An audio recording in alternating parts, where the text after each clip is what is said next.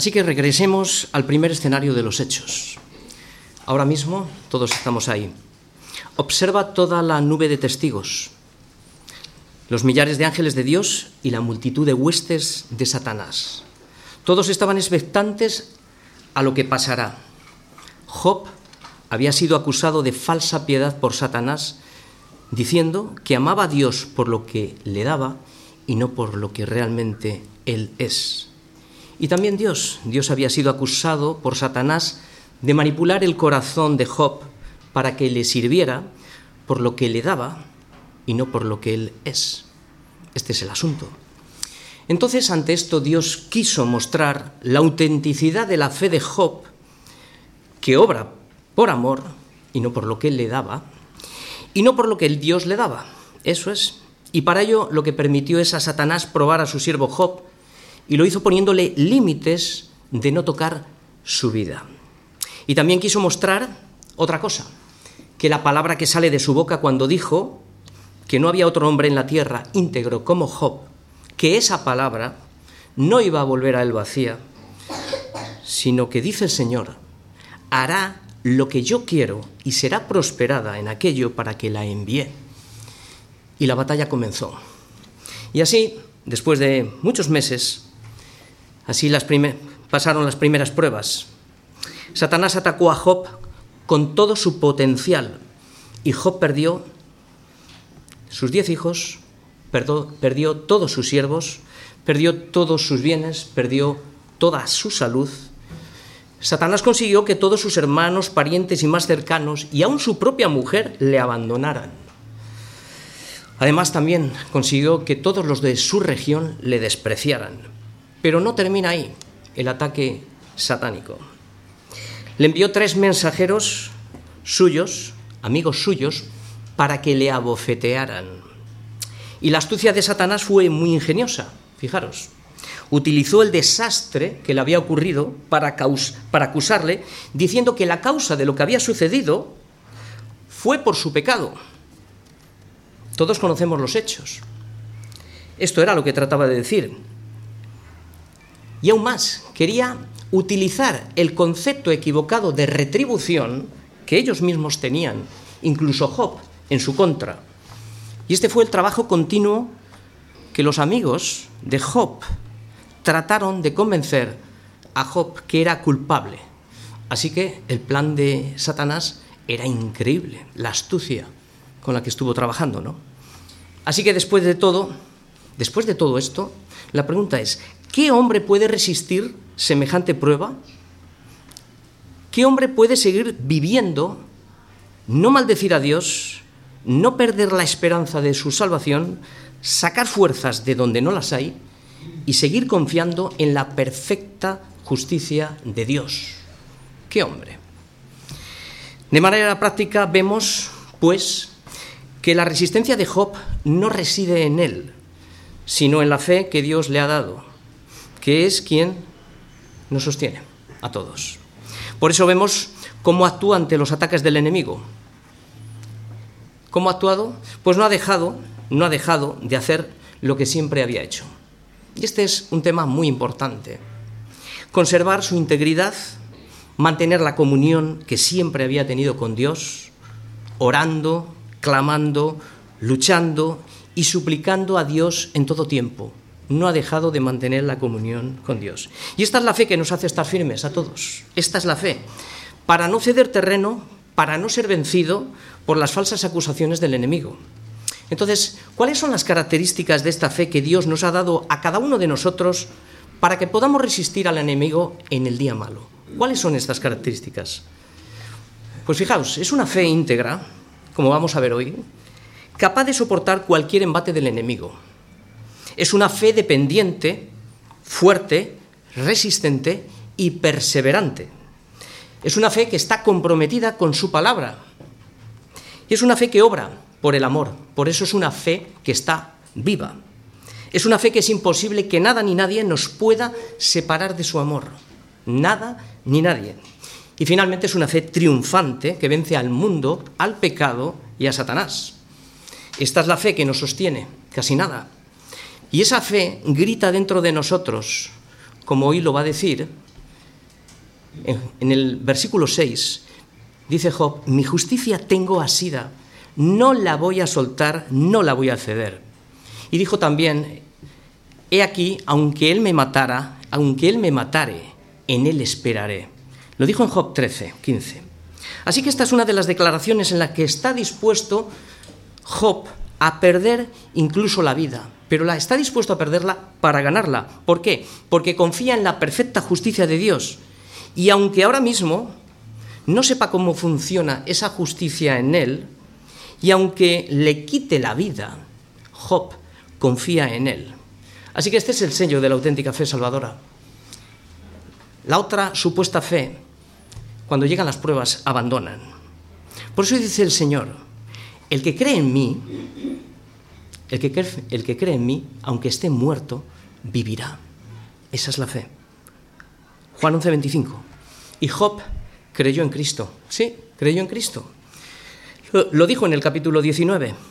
Yo sé que mi redentor vive y al fin se levantará sobre el polvo.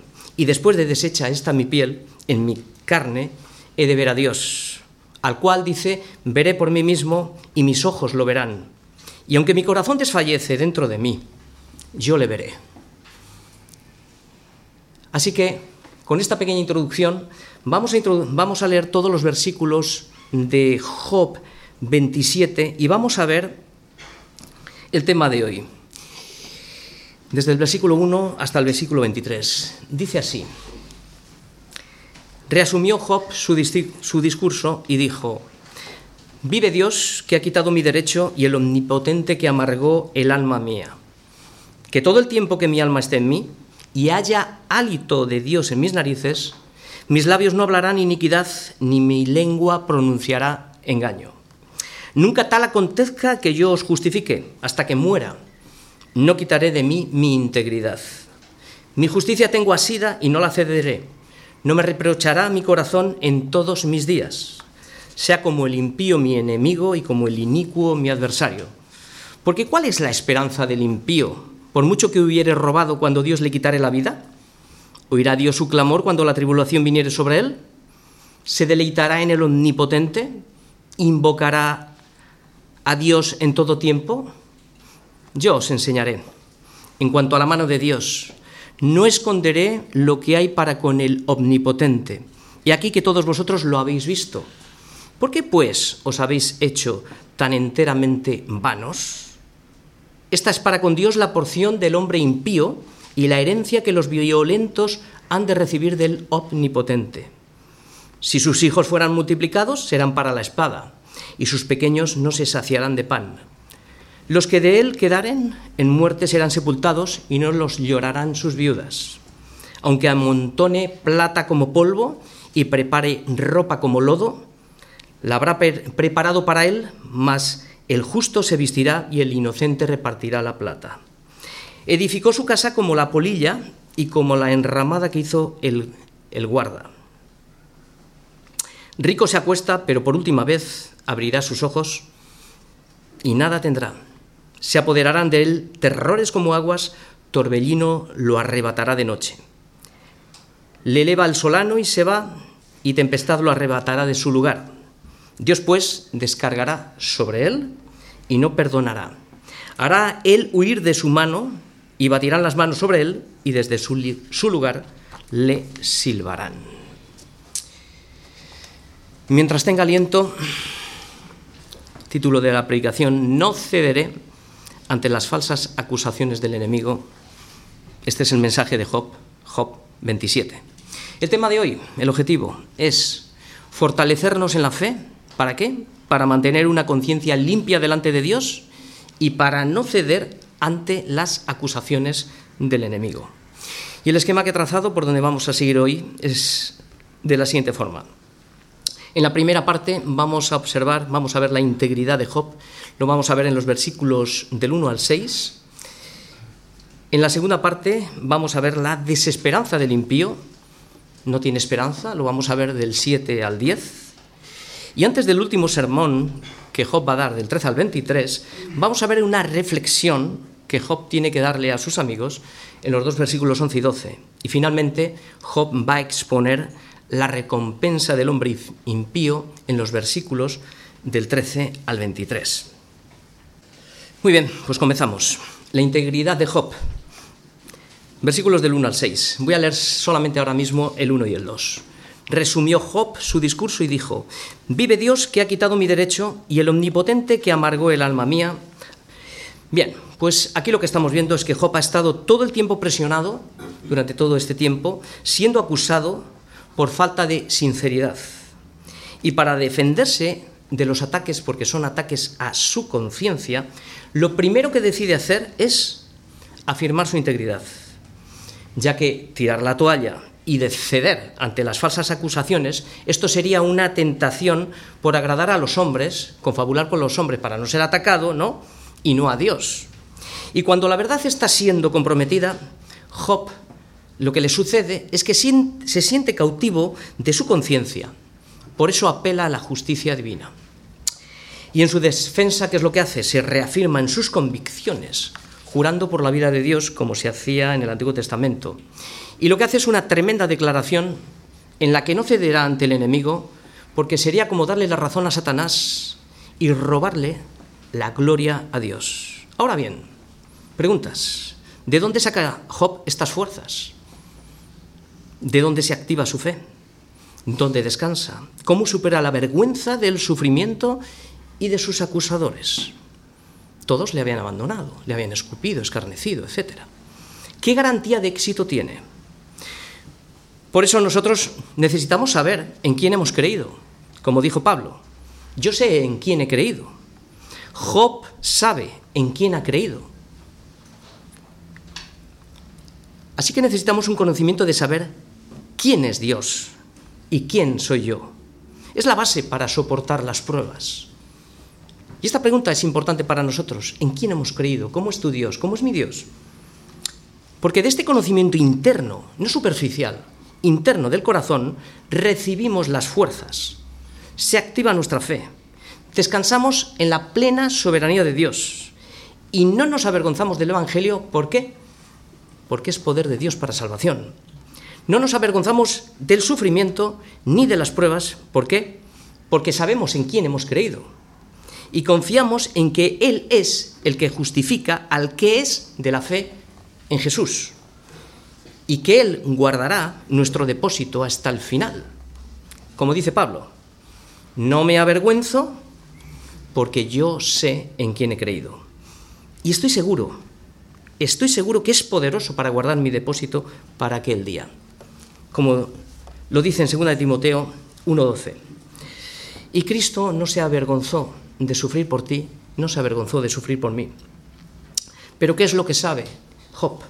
Job sabe que Dios vive, no está muerto. Que el Señor ha permitido todo lo que le está pasando. No muchos saben esto cuando están pasando pruebas. Esto es la providencia de Dios. Y sabe que aunque Él lo haya permitido, porque esto lo vimos en el capítulo 1. Aunque sabe que lo ha permitido, Él no ha dejado de ser omnipotente. Así que este conocimiento interno del corazón nos ayuda mucho en las pruebas. Ahora bien, este conocimiento interno del corazón no surge en nosotros de la noche a la mañana. Primeramente, es un llamado. Segundo, es el resultado previo de responder a ese llamado. ¿Y, cómo respondemos? Rindiendo toda nuestra vida a Jesucristo, arrepintiéndonos de, de todos nuestros pecados. Y lo tercero es caminar con Dios, una vida de santificación constantemente, y ahí es donde estamos viendo las evidencias de lo que somos. Y como, como hemos visto en el capítulo 1, lo que Dios dijo de Job. Pero hay un peligro en este tercer proceso de caminar con Él. En este tercer proceso de caminar con Él, nos parece que la vida es larga, pero es corta, ¿no? Es donde muchos de nosotros nos acomodamos, nos acomodamos muchas veces y no crecemos en el conocimiento de Dios. Por eso nos pasa lo que nos pasa, nos despistamos en el mundo. ¿Esto qué es lo que nos enseña? Nos enseña que si no nos estamos preparando en el conocimiento del Padre y de su Hijo a quien Dios ha enviado, ¿a través de qué? De todos los medios de gracia que todos nosotros ya conocemos constantemente que estamos predicando. Si no nos preparamos antes que llegue el día malo, entonces vamos a sufrir las consecuencias y seremos avergonzados, aún siendo cristianos. Y lamentablemente los cristianos menos preparados, los más despistados en el conocimiento de Dios, cuando son sorprendidos por las pruebas, porque son sorprendidos, no se las esperan, no son capaces de reconocer la providencia de Dios, ni su poder. Y, terminamos pensando, de ahí viene la queja y la murmuración, y terminamos pensando que es que Dios nos debe algo. Es así lo que le pasó al pueblo de Israel, ¿no? Que se perdió. ¿Por qué? Porque le faltó el conocimiento. Así que qué importante es estar preparados todos para el día malo que vendrá. Ahora bien, ¿qué hacer en situaciones donde estamos siendo atacados y nuestra alma llega incluso a amargarse por no saber lo que pasa, como le estaba pasando ahora mismo a Job? Pues, sencillamente, aprendamos de Job. Él sabe que su vida depende completamente de Dios. Toda su confianza está en Él. Por eso decide predicarse a sí mismo, ponerse límites, ¿para qué? Para no ceder ante las posiciones del enemigo y lo que decide es tomar decisiones firmes, que es lo que va a hacer ahora, en los versículos del 3 al 5. Aquí lo que vamos a ver son las resoluciones que Job hace. Y lo vamos a leer para recordar. Dice, que todo el tiempo que mi alma esté en mí y haya hálito de Dios en mis narices, mis labios no hablarán iniquidad, ni mi lengua pronunciará engaño Nunca tal acontezca que yo os justifique. Hasta que muera, no quitaré de mí mi integridad. Así que, lo primero que estamos viendo, lo primero que vemos es cómo Job va a condicionar su integridad no a un periodo determinado de tiempo. Te voy a obedecer durante este tiempo. No, me voy a esforzar esta semana, me voy a esforzar hoy. No. Condiciona su integridad a todo el tiempo de su vida. ¿Veis la diferencia? A todo el tiempo de su vida. Esto nos ayuda a entender mejor lo que luego va a decir. O sea, es decir, que todo el tiempo que su alma esté en él, que todo el tiempo que haya hálito de Dios en su nariz, que todo el tiempo o la forma en que Dios me permita vivir, tenga salud o no, esté arruinado o no, indistintamente de la condición en la que yo esté, Él pronuncia las siguientes resoluciones y estas las tenemos que tener muy importantes y muy arraigadas hoy en nuestra vida. Él dice, mis labios no hablarán iniquidad, mi lengua no, pronunciará engaño, no daré por válido un falso juicio y no quitaré mi integridad hasta que muera. Esto es lo que Job había estado haciendo durante todo el tiempo. Y es que necesitamos predicarnos a nosotros mismos para tener convicciones fuertes. ¿Por qué? Porque lo que el enemigo quería, que mintiera, que reconociera una falsa culpa, quería condenarle, quería que maldijese a Dios, quería robarle la esperanza de justicia en Dios y finalmente quería matarlo. Pero Dios estableció los límites a Satanás. De aquí no pasarás.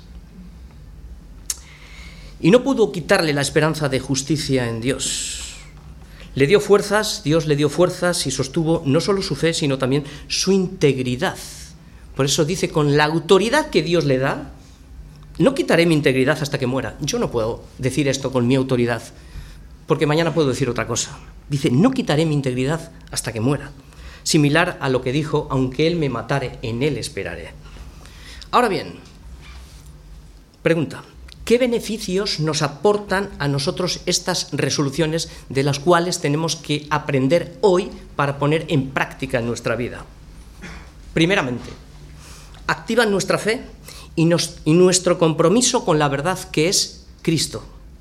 Segundo, nos fortalece frente a los ataques del enemigo.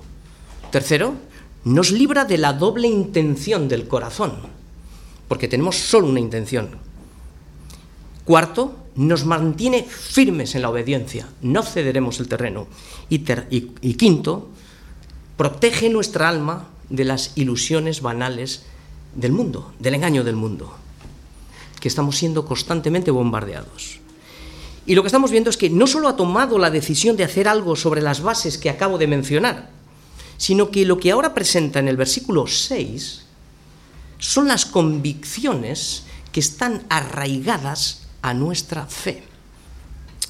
Y es lo que dice el versículo 6, que es el versículo central. Mi justicia tengo asida, no la cederé, no me reprochará mi corazón en todos mis días. Mi justicia tengo asida. No la cederé. ¿Por qué? Porque renunciar, si nosotros renunciamos a su justicia, pues más o menos sería como renunciar a la justicia de Cristo. Negar el honor de Dios, si renuncio, daría por válidas las acusaciones del adversario, invalidaríamos la obra de Jesucristo y daríamos automáticamente la victoria al enemigo. Así que estamos viendo que Job también está asido en sombras de la justicia de Cristo. Esta es la roca sobre la cual se sostiene nuestra fe, una roca es terrible, una roca que soporta cualquier tipo de tempestad, como acabamos de ver con Job. Ya habéis visto las tempestades que le atacaron en, los primeros versículos. Y si las hacemos como una referencia, como una comparación, dice que descendió la lluvia, vinieron ríos, ya ves, lluvia, vinieron ríos, soplaron vientos, lluvia, ríos, vientos, y golpearon contra aquella casa y no cayó. ¿Por qué?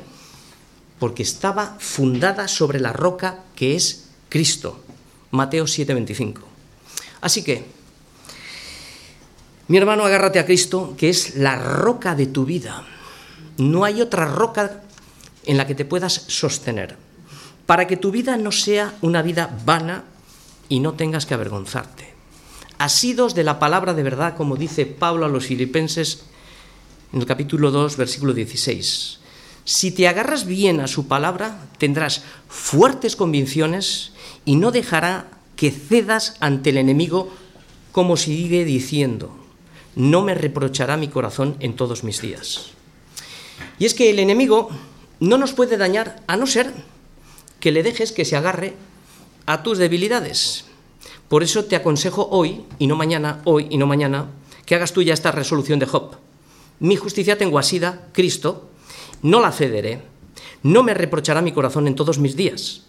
Así que si tu corazón y tu conciencia no te acusan, las acusaciones del enemigo no se podrán mantener. Pero no por eso seremos justificados, sino porque el que nos juzga es el Señor por los méritos de Cristo, como Pablo dijo a los Corintios porque aunque de nada yo tengo ahora mismo mala conciencia, no por eso soy justificado. Cuidado, no por eso soy justificado. Pero el que me juzga es el Señor. Muy bien, hemos visto temas importantes para aplicar a nuestra vida. Hemos visto las resoluciones de Job. Y Job continúa. Ahora va a exponer, va a exponer la desesperanza del impío. Va a hacer una comparación en realidad le está diciendo que va a hacer una comparación de lo que es la vida del justo con la vida del impío. Y dice así en los versículos del 7 al 10 que vamos a leer ahora. Dice, sea como el impío mi enemigo y como el inicuo mi adversario.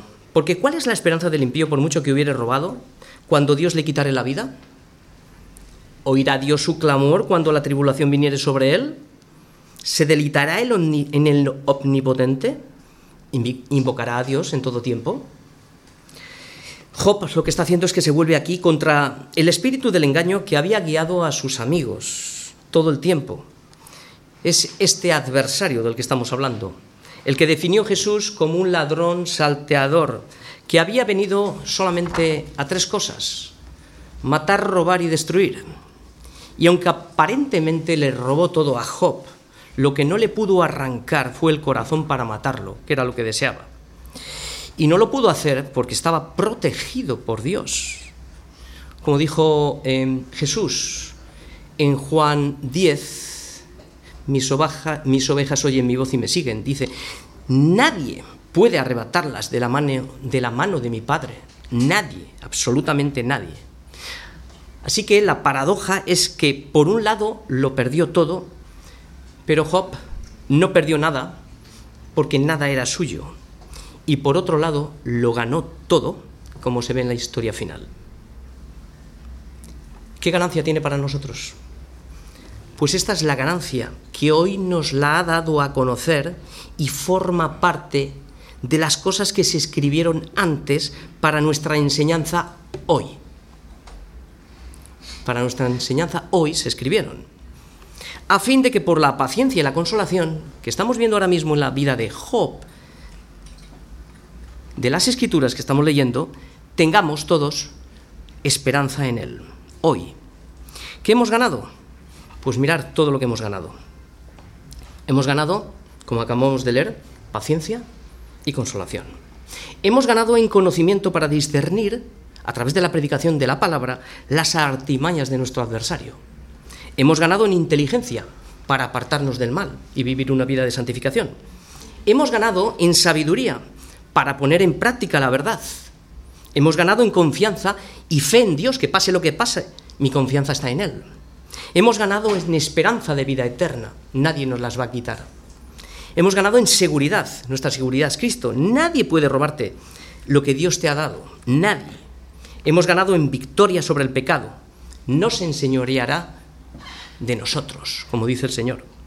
Y hemos ganado en ver y disfrutar y deleitarnos y en saber que Dios es misericordioso y compasivo. Y esta es la palabra.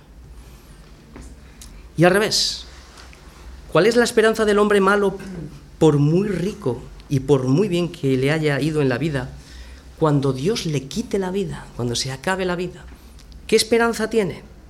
Pues las preguntas nos hacen reflexionar para darnos cuenta que la vida del hombre sin Dios no tiene ninguna esperanza.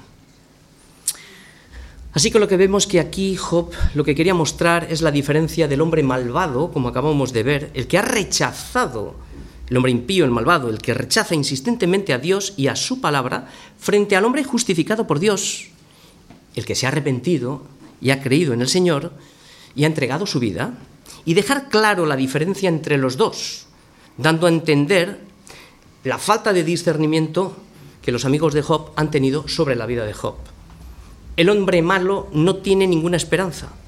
Se consumió el tiempo de la gracia que Dios da a todos para que procedan al arrepentimiento. El tiempo de vida es un tiempo de gracia para que procedan al arrepentimiento. No tiene otro propósito. O el otro propósito es acumular ira para el día de la ira. Pero se consumió todos los recursos, recursos que no eran suyos, sino era la gracia común de Dios. Pero él pensaba, él pensaba que eran suyos. Él pensaba que era rico. Él pensaba que se había enriquecido. Y pensaba, en realidad pensaba, y lo pensaba de verdad, que de ninguna cosa, de ninguna cosa tenía necesidad. Pero era ignorante porque lo que realmente no sabía cuando su vida se acabó es que era un desventurado, era un miserable y era un pobre. No sabía que estaba ciego, aunque él creía que veía.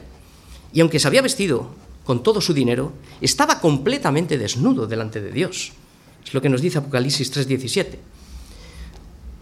Esto es lo que él pensaba y lo que piensan muchos hoy. Job prosigue su argumento haciendo lo que, va, lo que vamos a ver ahora, va a proseguir, antes de dar el sermón final, hacer una reflexión para que sus amigos entiendan su error antes de exponer cuál será el destino final del hombre malo. Tercera parte, una reflexión. Versículos 11-12. Dice Job a sus amigos, yo os enseñaré en cuanto a la mano de Dios, no esconderé lo que hay para con el omnipotente. He aquí que todos vosotros lo habéis visto. ¿Por qué pues os habéis hecho tan enteramente vanos? Ahora Job lo que quiere enseñarles es que estaba de acuerdo con ellos en los juicios de Dios sobre el destino de los impíos como Zofar. Lo había descrito en el capítulo 20 versículo 29. Job declara, declaró de manera similar lo mismo que va a declarar ahora del, capítulo del versículo 13 al 23, de manera similar lo que Zofar había dicho. O sea, estaba de acuerdo con él en cuanto al destino de los impíos. El desacuerdo no era ese.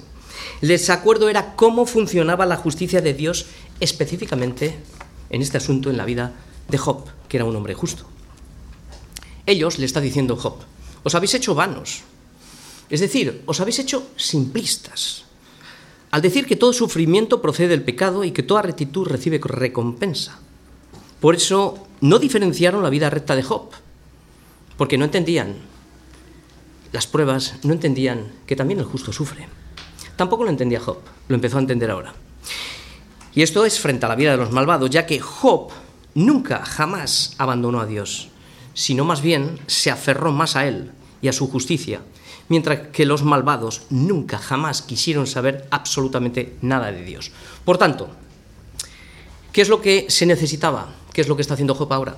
Se necesitaba una revisión, una revisión de las limitaciones que ellos hacían sobre Dios. Es lo que está haciendo Job. Y el mismo Job lo ha tenido que aprender. Había que sacar del corazón el concepto de justicia propia, que estaba muy arraigado en ellos y también muy arraigado en nosotros.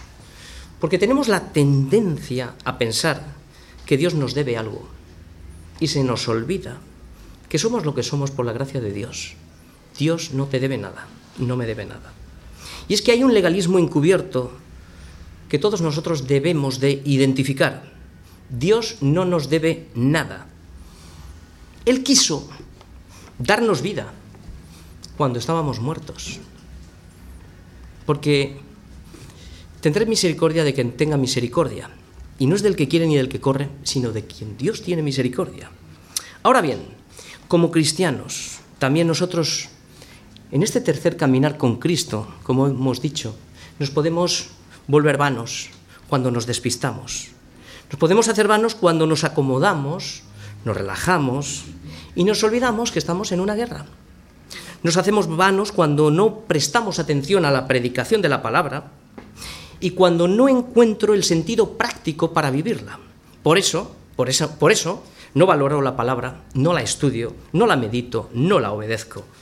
Y cuando no tengo ni hambre ni sed, es porque he perdido completamente el apetito. Entonces, ¿qué soy? Una presa fácil del enemigo. Por eso es mejor hacer resoluciones en nuestra vida espiritual. Y esto es lo que Job les está diciendo. Os habéis vuelto vanos, os habéis vuelto mecánicos, os habéis vuelto de una mente cuadriculada. Comprobadlo por vosotros mismos. El impío no ora, el impío no clama a Dios, no se deleita en Él, y no espera en Él. Y como diría Job, ¿no veis que estas características no se encuentran en mi vida? Os habéis hecho muy vanos. Cuarta parte, mensaje final. Después de todo lo que Job ha dicho, ahora va a exponer la recompensa del impío, para que ellos vean también que Job está completamente de acuerdo en este asunto. Pero este no era el asunto. Dice, esta es para con Dios, versículo 13 al 23. Vamos a leer de versículo en versículo. Esta es para con Dios la porción del hombre impío y la herencia que los violentos han de recibir del omnipotente. Bien. Ahora Job expone cuál será la porción y cuál será la herencia del hombre impío. Los juicios de Dios caerán caerán sobre su familia, sobre su riqueza y sobre su persona. Eran las tres formas habituales que nos encontramos en el Antiguo Testamento como Dios ejecutaba los juicios. Se ven por todo, por todo el libro. Lo hacía con espada, con hambre y con pestes. Primeramente, sobre su familia. Dice que si sus hijos fueren multiplicados, serán para la espada. Si sus pequeños no se, y sus pequeños no se saciarán de pan. Los que de él quedaren en muerte serán sepultados y no los llorarán sus viudas. Así que lo que estamos viendo aquí, que los primeros que sufren las consecuencias del pecado son nuestros hijos. La calamidad no siempre llega de manera visible, pero de una manera u otra, el necio, el necio, se está perdiendo todas las bendiciones que Dios tiene para la familia y no las disfruta. Hay refranes muy acertados en la vida que dice que de tal palo tal astilla, similar a lo que Jesús dijo, ¿qué hace el hijo? Lo que ve hacer al padre, ¿no? Y esta es una seria advertencia para los padres, en la cual podemos aprender todos, ¿no? Nuestros hijos imitarán lo que nos ven hacer. ¿Qué testimonio damos en casa o qué tiempo invertimos en la crianza de nuestros hijos? Recuerda que aquello que haces, aquello que ves, aquello que valoras, todos esos son patrones que se transmiten. Los hechos tienen más poder que las meras palabras. Por eso dijo Jesús, dicen pero no hacen. El siguiente juicio que vamos a ver después de esto va a ser sobre la riqueza. Así que tengamos clara esta advertencia, que pesa más lo que hacemos que lo que decimos, pero debe ser en consonancia. El, tercer juicio, el, siguiente juicio, el primero es la familia y el siguiente juicio va a ser sobre su riqueza. Y lo vamos a ver desde los versículos del 16 al 19. Y dice así que aunque el inicuo, el impío, amontone plata como polvo y prepare ropa como lodo, la habrá preparado él, mas el justo se vestirá y el inocente repartirá la plata. Edificó su casa como la polilla y como enramada que hizo el guarda. Rico se acuesta, pero por última vez abrirá sus ojos y nada tendrá. Las tres formas de riquezas habituales eran la acumulación de dinero, la vestimenta y la casa, igual que hoy. No ha cambiado absolutamente nada. El dinero sigue siendo la raíz de todos los problemas. A veces no lo queremos ver, pero es la raíz de todos los problemas. Le hemos dado la importancia que no tiene. Es tal el apego de nuestro corazón hacia él que a no ser que haya una motivación mayor, es imposible echar fuera este ídolo. El dinero no es malo en sí mismo, lo malo es el amor al dinero. Por eso dijo Jesús que es imposible amar a dos señores, porque cuando amas a uno, automáticamente aborreces al otro. Dios y Mamón son completamente incompatibles. Por eso el dinero lo valoramos tanto porque nos proporciona todos los bienes terrenales, comida, bebida, ropa, casa, incluso en ocasiones hasta nos puede salvar de una enfermedad donde la sanidad hay que pagar. Pero convierte en tentación y lazo. Lo convierte en tentación y lazo cuando pones tu corazón en él. El dinero es un recurso que Dios nos da. Así que Jesús dijo que no pongamos los ojos en las riquezas. Si lo dice el Señor, por algo será. Si lo dice el Señor, por algo será, porque son inciertas. Porque los que quieren, y ahí está el amor, ahí hay un, ahí hay un deseo, este es el deseo, quieren enriquecerse, estos son los que caen en tentación y lazo. Y en muchas, y no solamente eso, hay, más, codicias necias y dañosas que hunden a los hombres en destrucción y perdición. Y de aquí surgen todos los problemas. Pero es que al necio habrá un día cuando menos se lo espera, como hemos visto, que cuando se va a dormir, como cada día, llegará un momento que oirá una voz y le dirán, necio, esta noche vienen a pedir de tu alma, y lo que has previsto, ¿de quién será? Todo su afán, toda su vida. Sin embargo, al revés, el justo no pierde absolutamente nada, todo es ganancia. ¿Por qué? disfruta de todos los bienes terrenales que Dios lo da, le, da. Está contento, está bien, estamos contentos, ¿no? Con la porción que nos ha tocado. Porque nuestra porción es Cristo viviendo en Él. Solamente vamos a, solamente vamos a ver este disfrute, solamente vamos a tener esa, esa felicidad cuando realmente Cristo es el centro de nuestra vida. Porque sabemos, o deberíamos de saber, que nada merecemos. Por eso, por eso vivimos agradecidos. Es decir, nunca jamás va a haber un contentamiento, nunca vamos a ser agradecidos hasta que no entendamos que no merecemos nada, que todo ha sido por gracia, no porque tú te lo ganaste, sino porque Dios te lo dio. Porque Cristo es la fuente de todo contentamiento verdadero. Él es la fuente de todo contentamiento verdadero. Buscar el contentamiento y la felicidad fuera de Cristo es un suicidio, es una mentira. Una mentira que el mundo nos ha dado. Hemos llegado al final, la ira de Dios. La ira de Dios va a caer sobre el malvado y son los versículos que vamos a ver ahora. Se apoderarán de él terrores como aguas, torbellino lo arrebatará de noche. Le eleva al solano y se va, y tempestad lo arrebatará de su lugar. Dios pues descargará sobre él y no perdonará. Hará él por huir de su mano, batirán las manos sobre él y desde su lugar le silbarán. El pacto de Dios es la garantía de que todos los impíos serán finalmente juzgados por sus pecados. Y el pecado es el pecado imperdonable por haber rechazado la justicia de Dios. Este será finalmente el estado de los no creyentes. Nunca jamás será la prosperidad su destino final. Cuando vean que han perdido toda esperanza y que nada de lo que habían acumulado les puede salvar ni proteger, entonces se llenarán de terrores y estos terrores se apoderarán de él, y la ira de Dios se descargará sobre ellos. Lo que estamos viendo en estas imágenes es que Dios activa sus fuerzas destructivas a través de la naturaleza, usando todos los elementos, inundación, rayos, tempestad, terremotos. Todo esto producirá terror. ¿Por qué?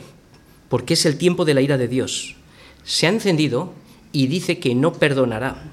Ellos tratarán de huir de la mano de Dios, como acabamos de leer, pero no podrán. La misma imagen que vemos en Apocalipsis cuando llegó el gran día de la ira. Es similar.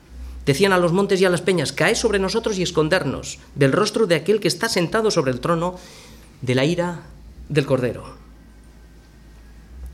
Job ha declarado que esta es la porción del hombre impío y la herencia que los violentos han de recibir del Omnipotente. Esto que acabamos de escuchar es una seria advertencia. ¿Para quién? Para todos los que ahora mismo viven separados de Dios. Esto es un grito llamando a los perdidos para que procedan ahora mismo al arrepentimiento. Es un grito, corre por tu vida, no te detengas y le diríamos, ¿a qué esperas? porque hay gracia suficiente en Cristo para perdonar al más grande de los malvados de los hombres. Termino. ¿Cuál será la porción y la herencia de los cristianos? Salmo 16.5. Jehová es mi porción y mi herencia. No, Jehová es la porción de mi herencia. Es diferente, ¿verdad? Y de mi copa. Tú sustentas mi suerte. Salmo 16.5. El Señor es la porción de nuestra herencia y su herencia es hermosa.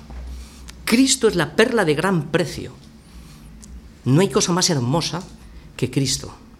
Además, no debes preocuparte, porque Él sustenta nuestra suerte. Nuestra vida, como la vida de Job, está en sus manos, y de eso puedes estar seguro, si realmente hemos entregado nuestra vida a Dios. Que Dios mantendrá su palabra de lo que Él ha dicho. Él es fiel a sus promesas. No es como nosotros.